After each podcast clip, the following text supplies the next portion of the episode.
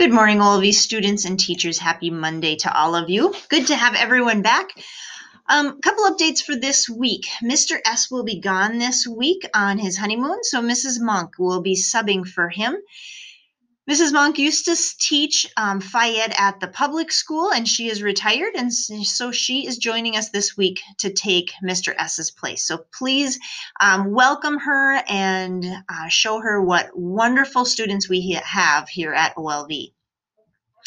Miss Leah is also going to be gone this week. So between Mrs. Cox and myself and Nurse Rachel, um, and probably Mrs. B as well, we will be covering the office um, throughout the day. So please be patient with us.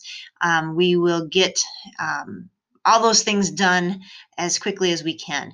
Uh, Mrs. Pyle is actually going to be coming and helping us on Friday. So, teachers, if you have copying that you need done for next week, she would gladly do that for you on Friday.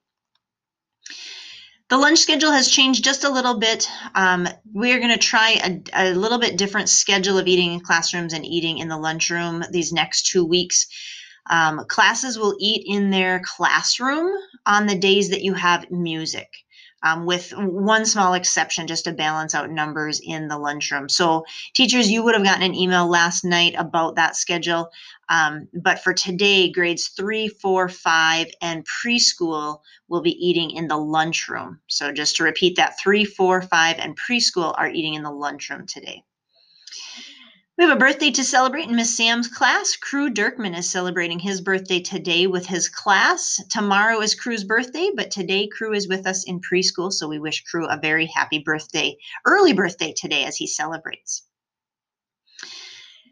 And then our we'll close our morning announcements with our morning prayer.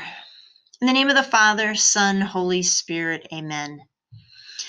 Heavenly Father, as we prepare this week for our annual school marathon fundraiser, we remember and pray for those who have come before us, for those teachers and principals and families that worked to first start Our Lady of Victory School in 1956. We thank you, God, for their faith and their dedication and their desire to teach young children in the way of, of, of God. Um, we thank you for these people and ask that you watch over them and care for them as we prepare to celebrate our school this Friday. In Jesus' name we pray. Amen.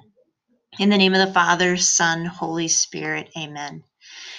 I wish you all a very happy Monday today and um, continue to use those masks, wash hands. It is allergy season, and, and there's a, some kids starting to come down with some allergies and some colds. So we really want to make sure that we are doing our part to not share germs and to keep our classmates and schoolmates healthy.